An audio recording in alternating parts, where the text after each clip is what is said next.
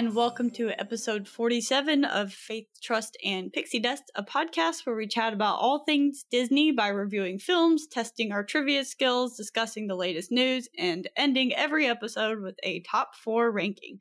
I'm Deanna, and my co hosts are Carrie and Corey. How are you guys? Hello. Hello.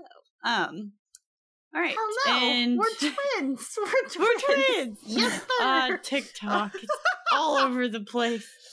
Um, uh, this week we will review the film Oliver and Company and rank our top four pet owners. Yay! Yay! Animals.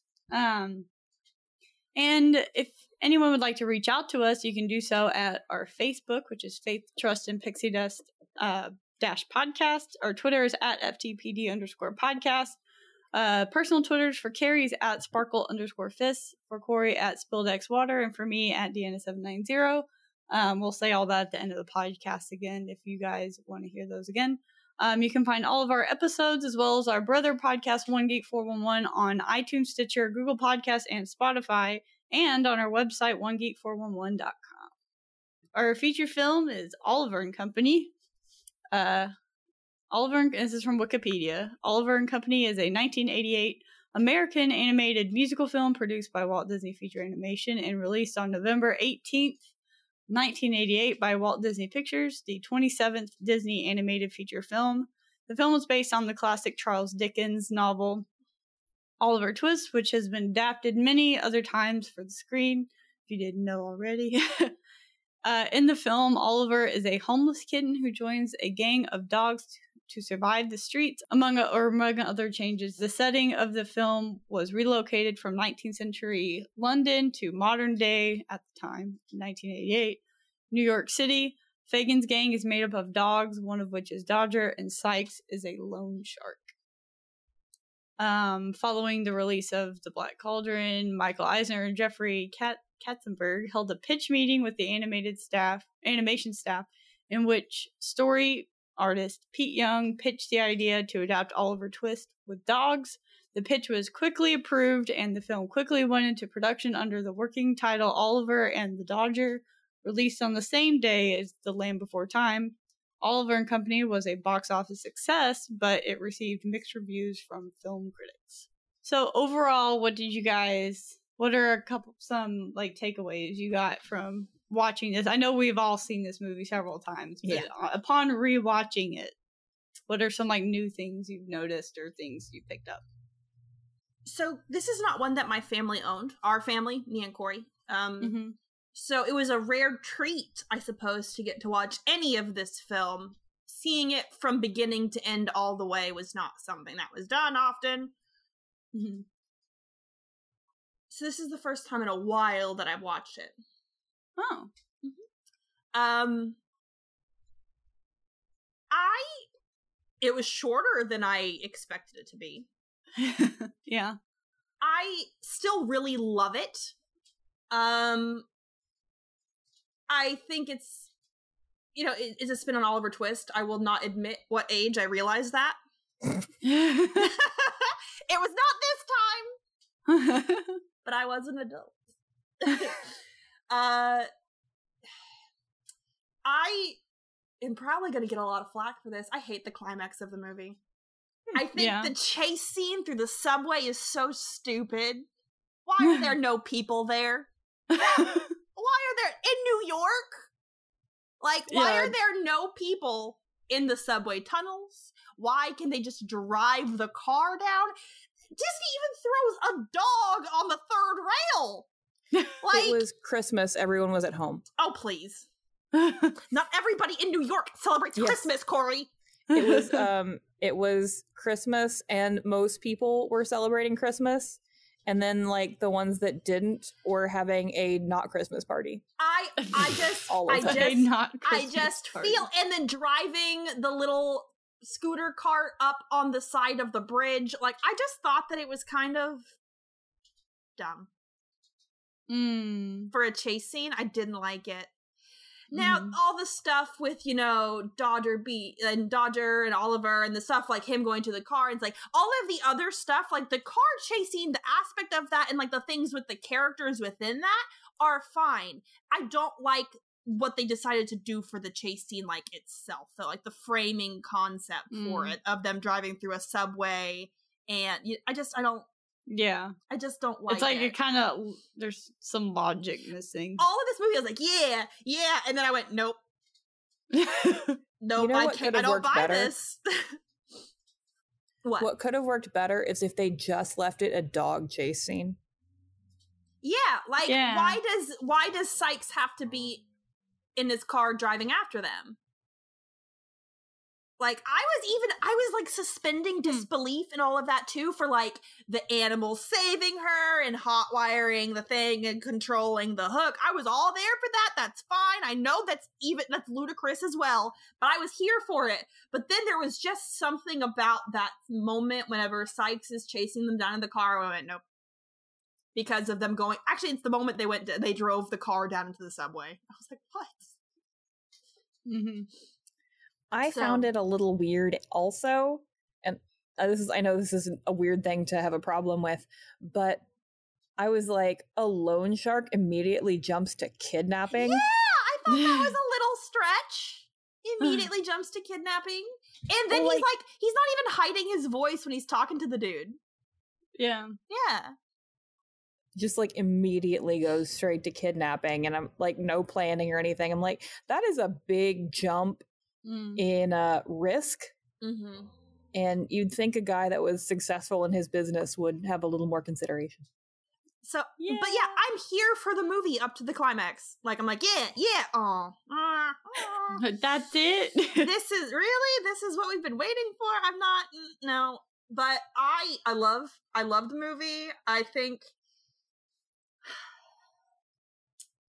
this movie, the soundtrack hmm has this of like it's super underrated not a lot of people like it's not one that people have majorly seen a lot in disney but it has the catchiest the most wonderful stuck in your head disney song that has ever existed and of course it's Yeah. billy Will it's always be good company. Company. we do not Yeah. joke about this and insult billy joel in this manner I I love I love you know they wanted Billy Joel to sing a song, but they even let they let him do the voice acting for Dodger, and that's the only time Billy Joel has ever acted in anything. ah, you took one of my trivia points.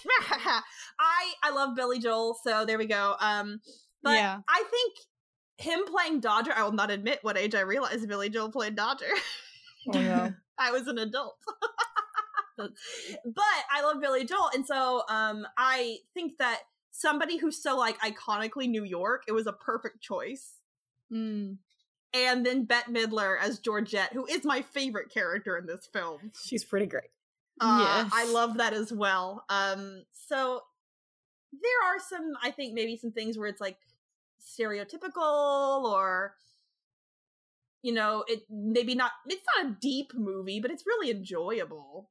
Hmm i really like it still. I'll watch it a bunch but for some reason this is the first time i went nope on that chase scene. Hmm Those are my thoughts. Oh, also, one more thing. So Yeah. you know how we're ranking best pet owners? Mm. This child is not making it on there.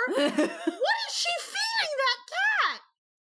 Jenny, yeah. It's like chocolate chips and whipped cream. What? you, you can't feed that to a cat. It And was then, like. And then Georgette has chocolate bonbons in her room. Wh- What? Who is what? Who is feeding these animals? They're going to kill them. They're I- dog treats in a box to look like chocolate. I don't think so, Corey. but still, like a kid, a kid watching this maybe wouldn't be able to Well, as a- distinguish. As a kid, and even as an adult, like even as a kid, I always thought it was like cookie batter, like but she cookie dough. it does look like that. that she was feeding butter. him. What? Peanut butter. Maybe. Um, but my But point like being as a kid, I was like, "This is a sundae." But you cannot, you cannot deny that that is whipped cream that she is putting on that. Can't I? No, you can't. and I'm just like, what are you feeding this cat? You're gonna kill this poor kitten. Poor And- kitty, The opening it's a scene, whipped kitten milk replacer. the, whipped kid. the opening scene makes me very sad every time. Still, Oh yeah. okay. But those are my thoughts. Yeah. Corey. I don't want to say that much about this movie because I did do a mini review on it with Deanna when Carrie was not here. Hey. Oh yeah, in our British Mhm, or yeah. adaptations of British novels. Yes. Oh, that's right, because I was in Scotland when y'all recorded that. So, um, so I don't want to go into it that much. I will just restate my theory that the reason Fagin is so broke is because he blew all his money on purebred dogs and their subsequent care. Mm-hmm. I mean, Um, is Dodger a purebred? No, but the rest are. Is Rita a purebred? Yes. What is she? Um, Other than 80s fabulous. I mean, she really Yes. is. That dog has some amazing eyeshadow. Great Dane, Bulldog, Chihuahua. Oh, oh, the character design for for Tito doesn't he remind you of the bat from Great Mouse Detective? a bit, a little bit. Yeah. Yeah. He really does. What is Rita though? I don't remember. It's possible that that's why he is so broke. My thought is a loan shark wouldn't even give this guy money. Well, he Mm. was okay until he bought all the dogs. Is that what he wanted the loan for? Yeah. He's like, I'm gonna buy all these dogs and train them to steal. And and She is- Sykes is well, like, he that's has a great purebred idea. Dobermans, so he probably knows also knows Here's where to get thing. purebred dogs. She's a Saluki. Oh, is Fake Fagin's evil in the Oliver Twist book? Is it he? I'm like, why is he good? Um, I guess they didn't want everyone to be every adult to be bad. Also, it's, True. it's Dom DeLuise. Yeah. Who can make him bad? Nobody. All right, that's it. But yeah, Rita's a Saluki. Okay. I couldn't remember the word. And I was like, it's like a greyhound, but I can't think of what it is. yeah. Okay. And uh Corey, uh I texted this to you earlier. What are the dangers of leaving poor little kittens in a box on the side of the street with a sign that says free kittens? There's so many risks. Some poor things. There's meat people that will do all kinds of mean things to kitties. Um, because there's bad people out there. there was Just- nobody monitoring that box of kittens. I know. One kitten almost went down a storm drain. I know. And it made me so sad. I got extra emotional watching that this time because I have like a bunch of foster kitties right now. Yes. Like the I said, mascots that, for the episode. that opening makes me sad and cry still, and it's just Yeah. upsetting. It's dark. Like I said, they throw a dog onto like the third rail of the set. Like it's it's kind of dark for a Disney film a little bit, but it is the eighties. hmm But yeah, don't leave kitties unsupervised, little bitty ones. And I saw one of the kids who picked up one of those kittens resembled a certain character in a Pixar film that was a fish killer. Maybe They she had fed similar the fish to the pigtails. cat. Darla. Mhm. Darla. I'm just saying, like that's the other thing. It's like, oh, free kitten, give it to my kid who won't know how to take care of it properly, most likely, and bad Yeah, things happen. You It's one of can't those. control who the like the animals go to either. Yeah, it's one of those things that shelters do, where they're like, "Oh, you have to pay a nominal fee just to prove you actually care about owning this thing." Yeah, we're not just going to give it to you to get rid of it. We want to go to a good home, forever home.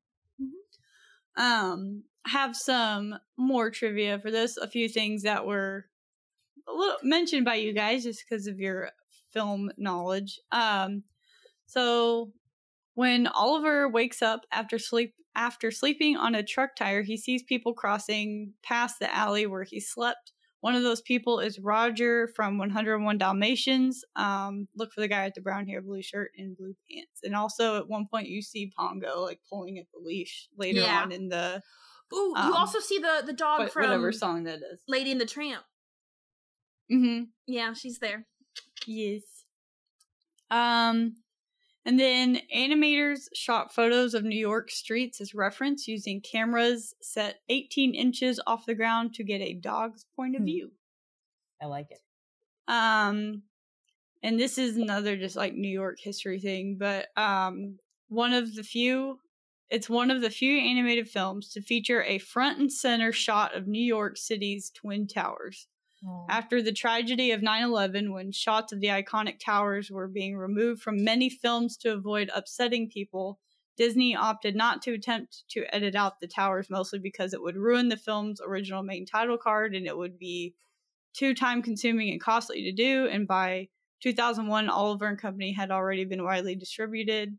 Um, and many New Yorkers later com- commended Disney not altering the film because they felt it was a good portrayal of the way New York used to be before 9 11 and they wanted it left as it was with the towers visible. Hmm. That always gets me in movies though when you see like um when you see the towers in New York Mhm. skyline you're just like oh the towers like it's just it's never gonna be a thing like especially people like those of us who were alive when 9-11 happened and just Maybe anytime you see it Maybe this is weird, but I hardly ever notice it in movies. really Yeah, it's like 9/11. Of course, I tear up when I think about it, and it's like a flashbulb Mhm. memory and all of this stuff for me. But I just don't really notice it in movies. And if I do, I'm like, oh, oh, look, the Twin Towers are in this, huh? And so it's just not something I really. Hmm. It's not something that pick up for me. That's weird. yeah I, I don't know why but it's every, every time I watch a movie about New York or a show or something it's like hmm eh. this is like a little ping reminder of like oh those aren't there anymore um but anyway um and this was the first disney film to have its own department set up es- ex- expressly expre- expressly for the purpose of generating computer animation You good? Ooh. You got i there. can't i can't read You I got have there. trouble Words with are hard. Words are hard okay? And english is like the worst language. I don't know why everyone speaks it. It's horrible. Or a lot of most of the world speaks it. It's weird. We They should just should've. stop. Stop speaking. we should just stop. Let's pick a more well-structured like latin-based language or something. Spanish is pretty Um, easy to learn. Everyone should just speak Spanish. yeah. Spanish is like like learning spanish. I was like why is this so straightforward Speak It's the make sense like this. I think Like, the part of make the sense. brain that allows you to learn other languages is permanently damaged in me. Mm. I'm not good at it. Oh, um, this was the last animated Disney classic to use line overlay, also called cel overlay, a technique used to make the backgrounds match the lines of the Xeroxed objects in the film. Sketchy This is a- Disney. This is also a technique Disney did not like, and 101 Dalmatians was the first movie to do this, and Disney was Walt was not a fan. Sketchy Disney. Sketchy Disney. I love it. Yeah, and you mentioned earlier Dom DeLuise Fagin had already had roles in several other animated films by this point, namely those by Don Bluth, the rival company at the time. Um, but this was the only time he got a chance to voice a character in a Disney film. He loved the role so much he kept ad libbing lines that ended up being included in the film. He even chose to be in Oliver and Company over Land Before Time, which was released the same day. Mm. Um, yeah. Then the song "Why Should I Worry" was later used as the theme song of a Disney TV series starring Joey Lawrence, who voiced Oliver.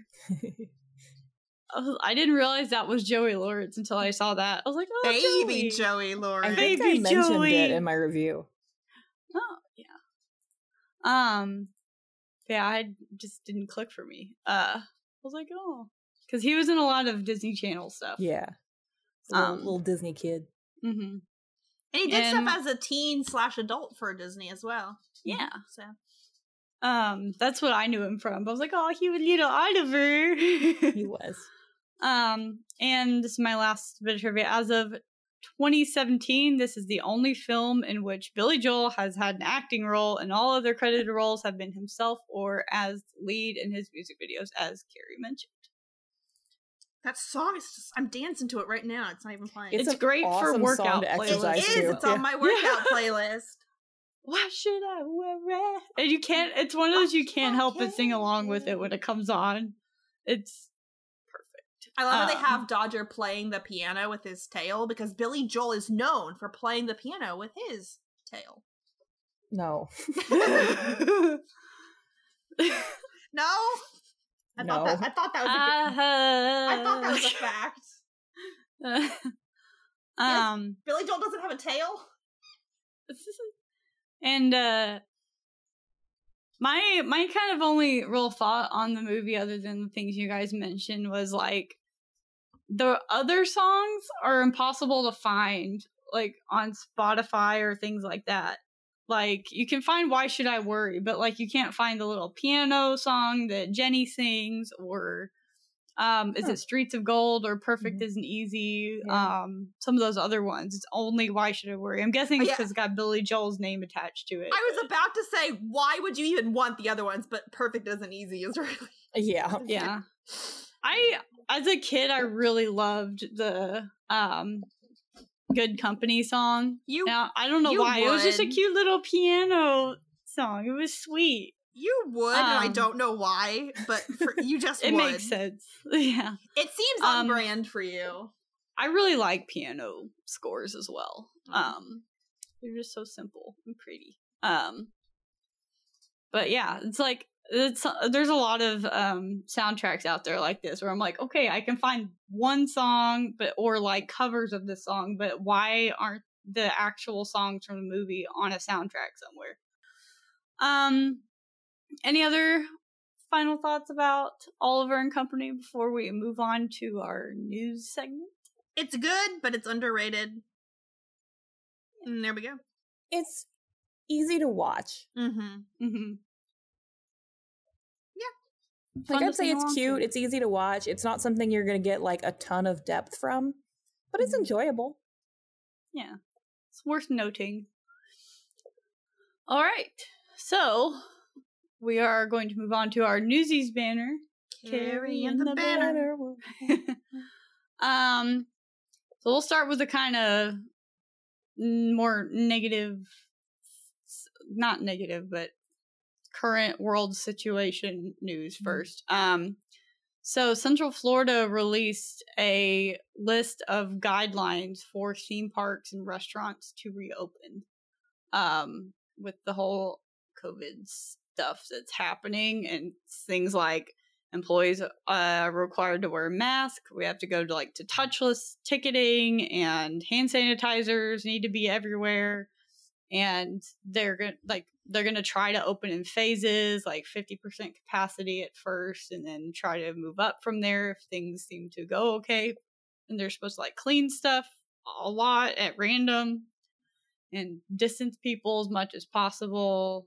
Um, so it seems like this summer, like soon, of these like a lot of this theme parks in Florida, like Disney, are gonna try to do some of these things, and hopefully just so they can continue to operate during all this and make an income and stuff, so that whenever we don't have to do all these things, like they're not like shut down and having to start over. But it's definitely gonna be a lot of things are gonna have to change and figure out how to work around Yeah. it. Well, my and my concern is like, how are they gonna do all this and like keep few months. the Disney magic alive as well as doing it quickly bef- when summer break happens.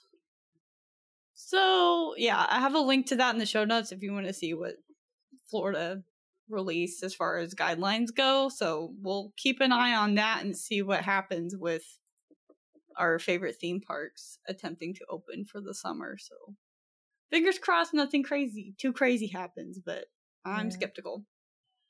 And some lighter news. Uh, last Friday on April 24th, uh, Disney streamed its Magic Kingdom fireworks show Happily Ever After. The best fireworks show ever.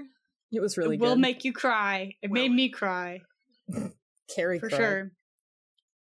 I feel like you don't have a Disney soul if you didn't cry. I'm just Yeah, kidding. Corey. You don't have No. a Disney soul if you don't cry. I'm just not as much of a crier. It's okay. Nah. Um, I mean, I cry. lea- like- I cry at things. I cried it up. yeah, I'm messing with you. you're but you're dead if you don't cry it up. I'm sorry. no. But uh, either way, how people react to it, it's it's a really good fireworks show. It's more than just a fireworks show. Like I don't know how they do it, but it's Like- amazing. We went to Disneyland, right? And I'm so excited for the fireworks show, right? And we go and we watch it. And I'm like, oh, It's a different thing there. Like Yeah. I think with I was Uh, expecting to be moved, dang it, and I wasn't. in poor Disneyland, they have like a lot of restrictions with their fireworks too because of they only do it like on the weekends and stuff. Yeah. And so whenever we saw it, there weren't actually fireworks. It was just a light show on the castle. But like Mhm. even then, it was just like light dance party. It wasn't yeah. And their castle is so small, it's hard to really. happily ever Make after impact. moves you and touches your soul. Like And those projections are amazing. They have like Yes. pyrotechnics and projections Yes. and fireworks and oh All God, kinds of Disney crazy stuff. I know. That was not the time. Now is if the everything time. goes as planned, hopefully next year. um but speaking of like because I love that show so much, I didn't want to watch the stream. I'm like, I want to watch Disney fireworks at Disney. Yeah, like I, feel that. like I, that's really cool that they streamed it for people who wanted to see it, but I'm just like, no, I have to be in front of the castle in person to see this show, or it's not the same. I don't want to wear it out too by watching it too many times. um, which I don't think is possible, but anyway. And next week on May the 4th, The Rise of Skywalker is coming to Disney Plus and we will be able to watch all of the Star Wars films there on May the 4th, as you should on May the 4th, which is Star Wars Day. Um, and I believe they also really are going to or are, have already released a um, documentary about the making of The Mandalorian, which is should be pretty cool to check out. But I decided to take May the 4th off as an excuse to stay home and watch Star Wars movies. So I will probably be watching The Rise of Skywalker on Monday. awesome. uh, I also took May the Fourth off. No, you didn't. I didn't. Hmm. But I will be having a quarantined Star Wars party. no one can stop me. Um, No, they'd have to come to your place, and they can't do that. nope. Good. Other people can't ruin it by talking over it. I'm just kidding. All right. So I think that uh, brings us to our Who's It's and What's It's Galore section, which has become our trivia section. And I have six questions, so hopefully we won't need a tiebreaker. But D. you'll That- see. We, we need like millions of questions for the two of you to have a winner, so we'll see. Okay, get your communication devices ready to send to I me. got it. Signaling device acquired. Yes. Ouch, Okay. there's a cat on me. This first question is relevant to a Goofy movie having its 25th anniversary recently, Uh-uh. which makes me feel crazy old. But yes. Um, what is Goofy's profession in the movie A Goofy Movie? Okay, Corey's sent in hers. And you're both correct. It's a photographer. He does kids portraits. Mhm. This is a weird scene. like, It I know. really and the is. kids, he's like sticking duct taping the kid to the little thing that they need to sit on. yeah. Uh, okay, and so then both the- of you, him like eating the squeaker. the squeaker thing. Yeah. All right. So that's one. Okay, next question is who wears the green dress in Cinderella? Which of the stepsisters? I don't know if I spelled it right. Autocorrect got it. That's an interesting way to spell Drizella, but you both got it right. Corey just wrote drizzles, but it's probably because of autocorrect. it was autocorrect. Oh. Okay. So those first two are easy ones. Um, I mean, this whole, the whole list I found these questions found were pretty easy, but I tried to pick ones that were a bit harder. But um, what game did Kronk play when he and Yzma were in the jungle searching for Kuzco in Disney's The Emperor's New Groove? I didn't recall this, so this might be a harder one. I'll be impressed if y'all know this one. Okay. I'm surprised, but Carrie actually got this one. Hmm. Uh, he was playing exotic bird bingo. Oh, that's right. I forgot. I said bird watching bingo, but you know, I mean, like I wouldn't have been able to remember that, but like when I they just said it, I'm like, he's like, oh yeah. He's- I just, re- I, it took me a like that- second. There's like that chunky bird. Yeah. Like, I remember it now. I was like, jump rope, patty cake? No, those weren't in the jungle. The jungle, the jungle. Bird bingo. um, yeah. So that's three for Carrie, two for Corey. Man. Uh, we have two more questions. Uh, on what night do Troy and Gabriella first meet in the movie High Oh, School God. Musical? Ooh. I'm gonna be real with you. I've never seen it. Aha! I found one that's difficult. Okay. Okay. Um. Let's see. I'm gonna make a guess. Uh, okay. Corey put in a good guess because both of the holidays have fireworks. Corey said Fourth of July. Carrie said New Year's, and it is New Year's. they were on a ski trip.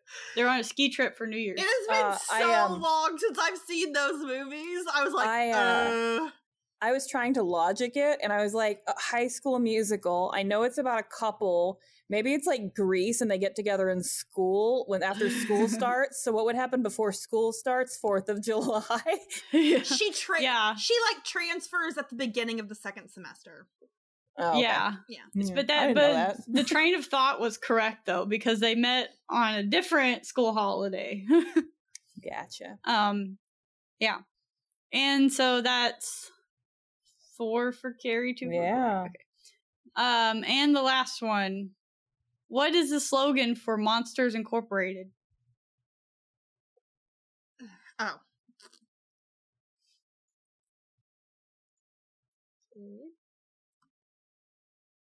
Yeah, you both got it correct. Good job. I got y'all. I got y'all with the bird bingo You did. you you did. did. and the High School Musical question. But yeah, Carrie swept this one. She did. That's impressive. Thank you, thank you. But thank you.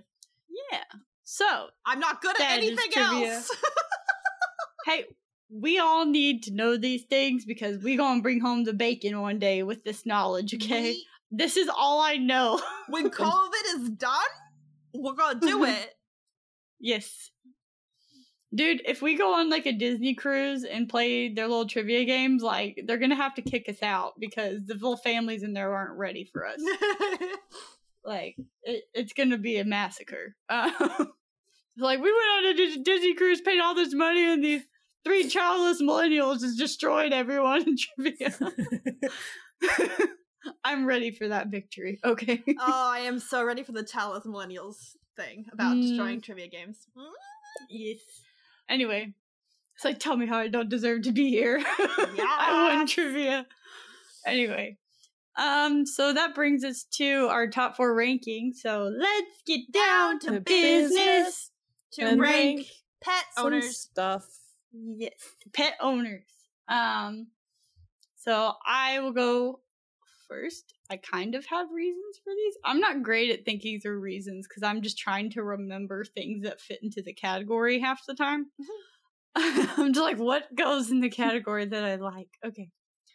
Um, so my number four is going to be Roger and Anita from 101 Dalmatians because they showed very obvious love and for their Dalmatians and would not sell the puppies. They would not take money over the puppies, which um, I think is amazing because like more mouths to feed is expensive and I and you know they were probably going to be struggling for funds anyway with 15 puppies into adult Dalmatians, but they're like nope.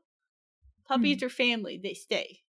Yeah. So I think that they deserve to be good pet owners. Um, my number three is going to be I'm gonna try to say this. I think it's Madame Adelaide. Yes. Okay. And I'm not gonna try that last name because I don't I never took French or Uh, anything like that. Bonfamille? I'm scared. Bonfamille? En famille. Okay.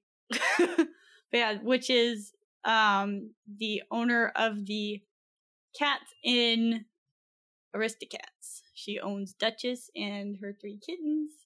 And um she is a retired opera singer, I believe, which I looked up. Um but she like does what she can in her old age to try and find the kittens, Duchess and the kittens, and whenever they finally make it back home, they she even adopts the stray cat that's a little rough around the edges and lets him into their fancy family. Um, and she just seemed like a sweet old cat lady, and I love her. um, and then that brings me to my number two, which is going to be Widow Tweed, which I don't condone having wild animals as pets, but Todd was orphaned in Fox and the Hound, and he needed someone to take care of him.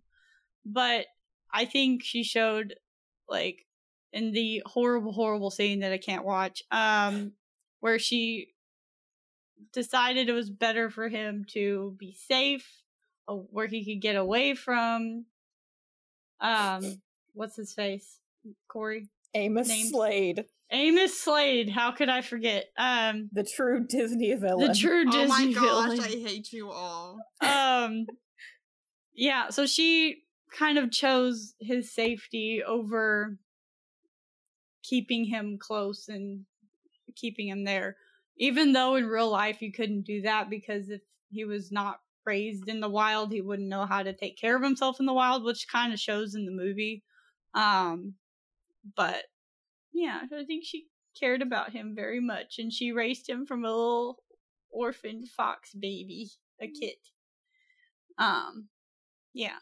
So Widow Tweed is my number two, and my number one, which I real like. It took me a second to realize that. Oh yeah, she does own this character, I know what you're gonna say. and that's Lilo. Yeah. because she took in the ugliest quote unquote dog and took care of him and made and as crazy as he was because he wasn't a dog she made him part of their ohana even though he was nuts. And she loved him and helped him grow as a quote unquote dog. But um yeah i think lilo is a good pet owner even though she was also just kind of his friend in the end but she had great pet owner intentions and that is my list Cool. Okay. I guess I'm next, right? Yup. All right. So hear me out. On my Okay. list, I have Uh-oh. good reasons.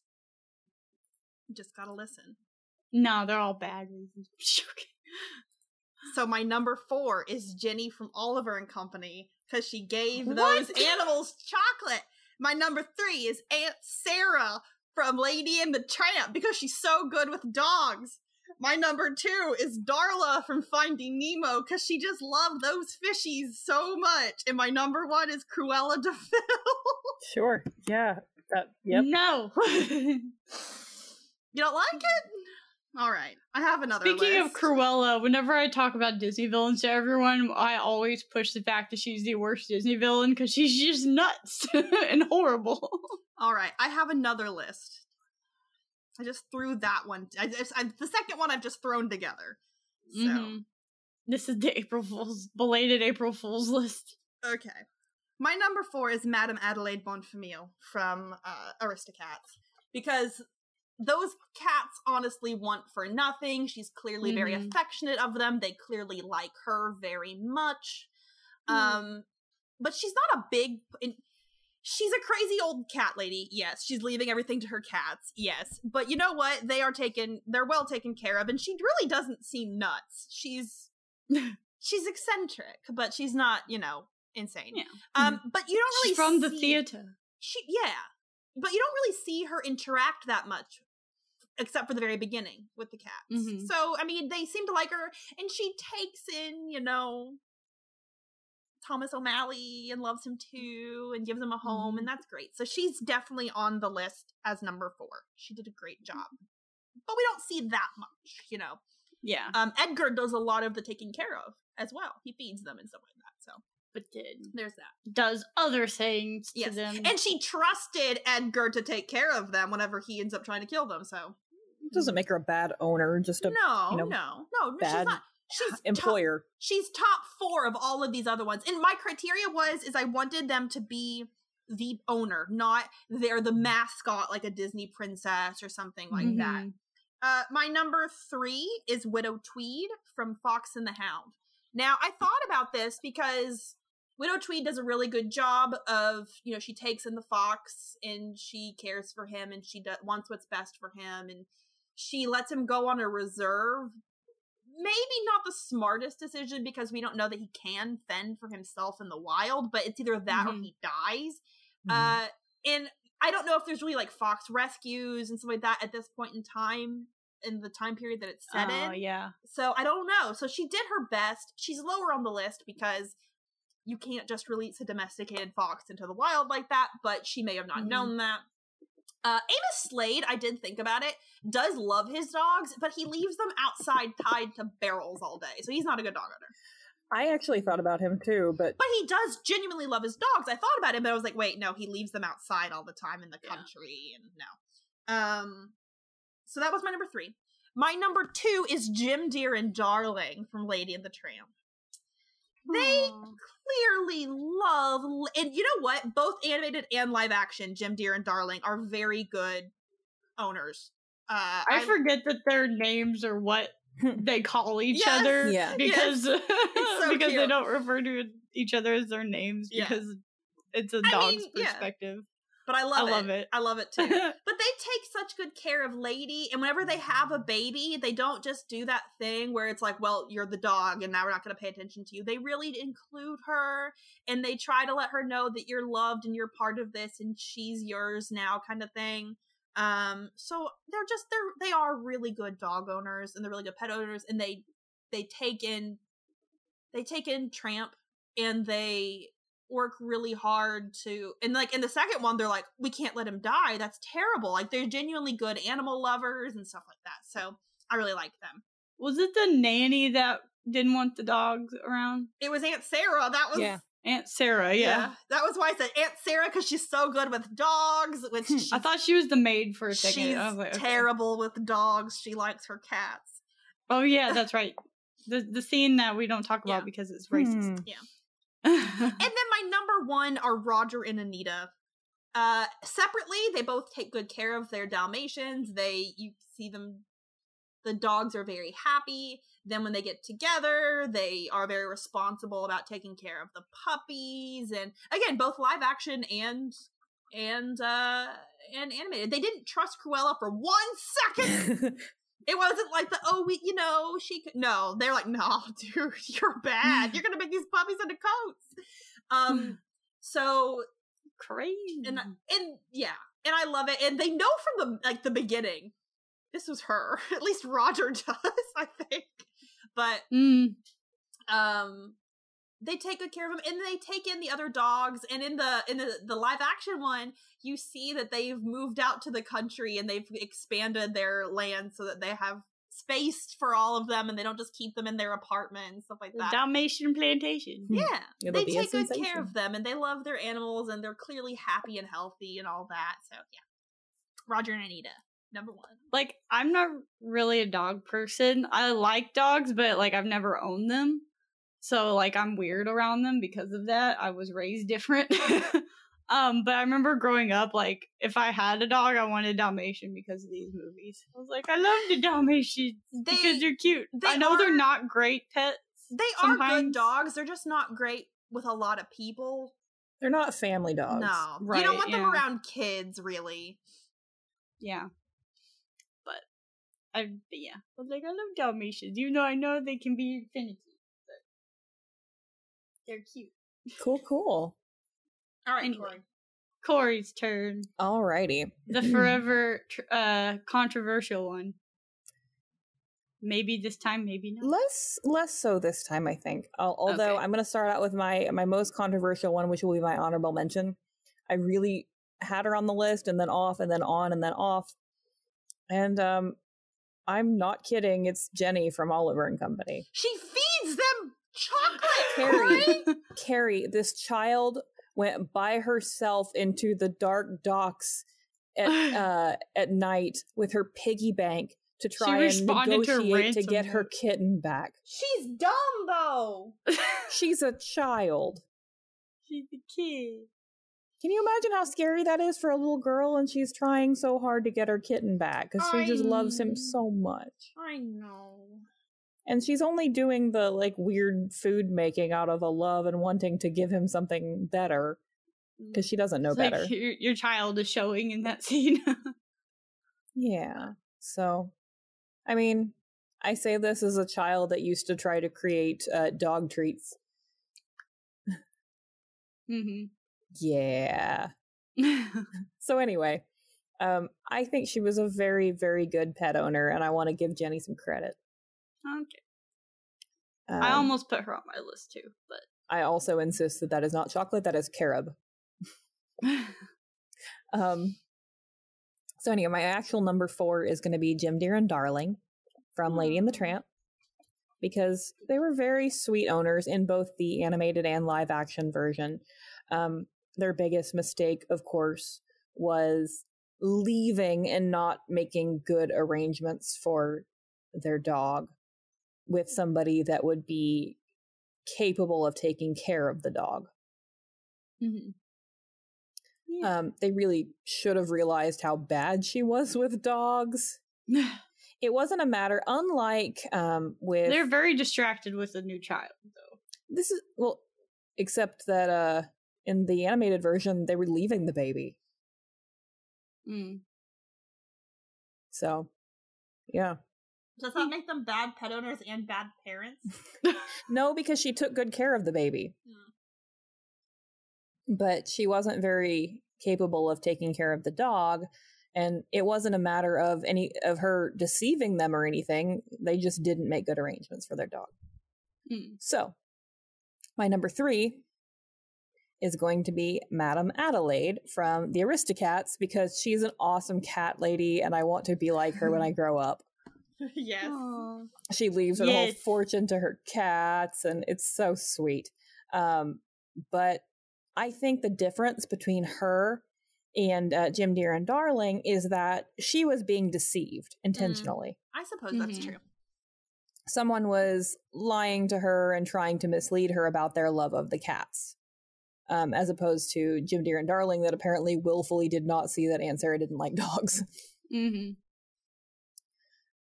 Uh, my number two is the Burnford Seaver family from Homeward Bound. How do you spell that? Um, B U R N F O R D dash S E A V E R. Um, she was Burnford and she married Seaver. So. Gotcha. You see, I I thought about them a lot. I really did. But I Um, didn't but. I considered them. while they're lost, while the animals are lost, they do everything to try to find them. They, you know, make long drives, they put out rewards and flyers, they're calling around, they're doing everything they can to find these dogs. And Mhm. even and when sassy. sorry, excuse me, and sassy, excuse me, these pets.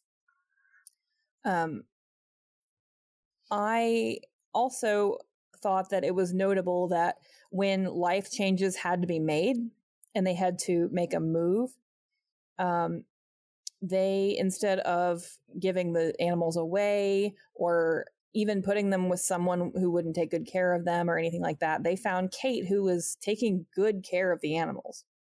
Mhm. She was, you know, happy to do so. She had a good setup for them. The situation just got complicated because the animals didn't understand what's going on because they're animals.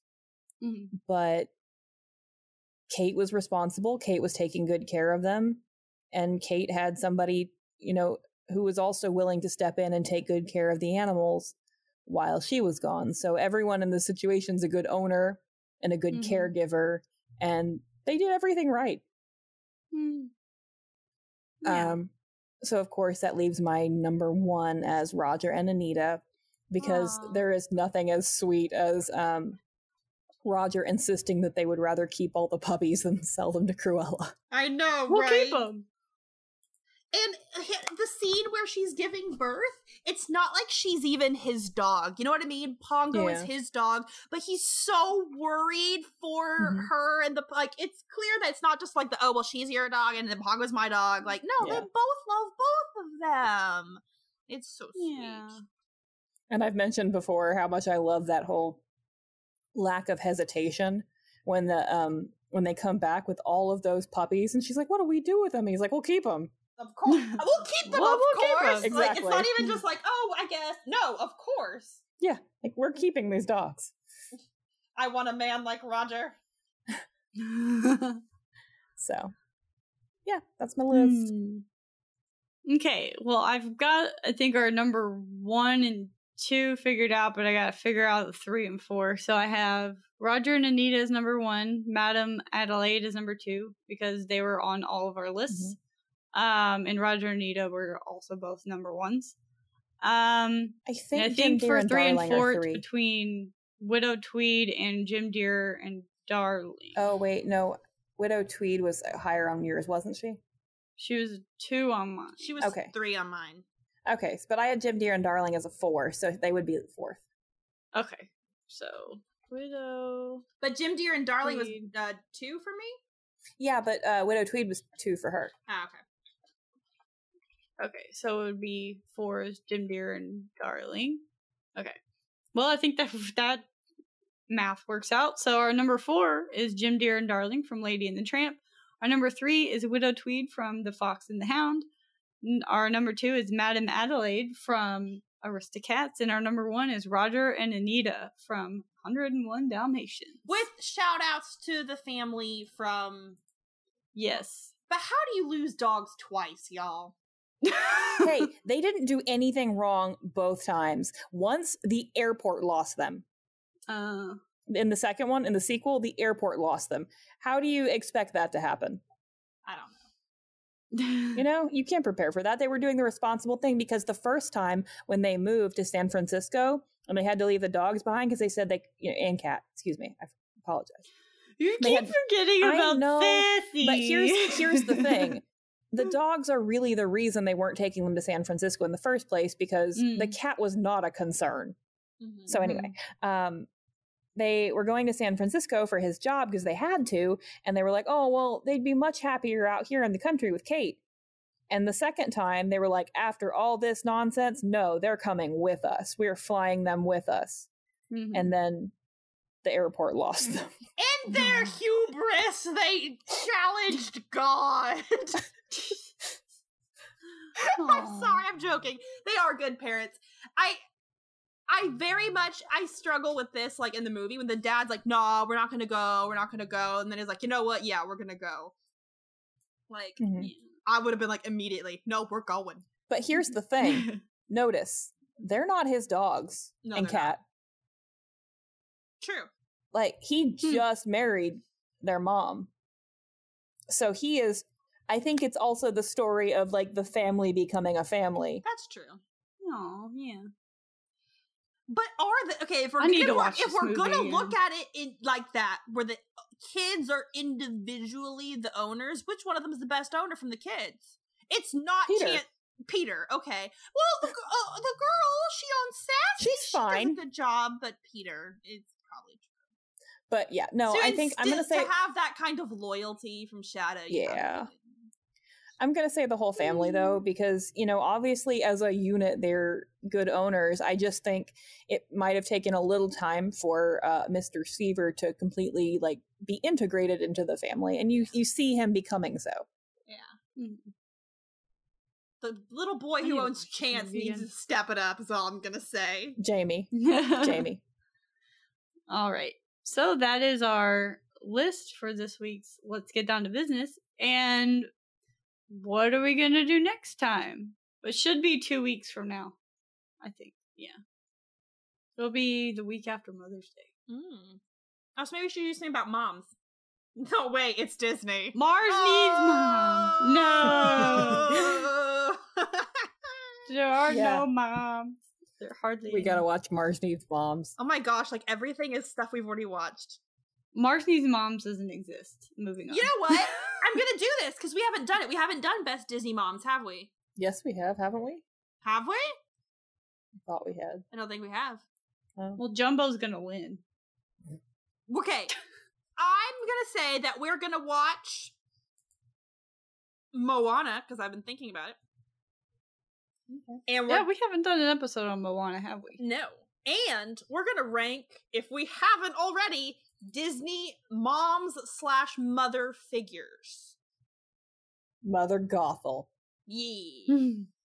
Number one I right there. Scanning our list to I don't make think sure we've done moms. Okay. because we did dads close to Father's yeah, I knew Day. we did dads. I assumed we'd done moms too. Yeah, there's father figures. Yeah, we did Uh, mentors and we did fathers. Okay. And then we this did like year, it's father the figures. moms. Yeah. So Disney moms. I know there there actually Okay. are more mothers than than there used to be in Disney. So yeah. Yeah. Disney moms. Okay. Awesome. All right then. Uh, all right. So for so that's what we'll be doing for episode forty-eight, and for Mother's Day. So we're doing Moana and moms. Hmm. So happy Mother's Day, moms. Okay. Um. And so that is our episode. And once again, if you'd like to reach out to us, you can do so at Facebook. Our f- is Faith Trust and Pixie Dust dash podcast. Our Twitter is at FTPD underscore podcast. Carrie's Twitter is at Sparkle underscore Fist. Corey's is at Spilled X Water. Mine is at Deanna790. You can find all of our episodes as well as our brother podcast, One Geek 411, on iTunes, Stitcher, Google Podcasts, and Spotify, and on our website, onegeek411.com.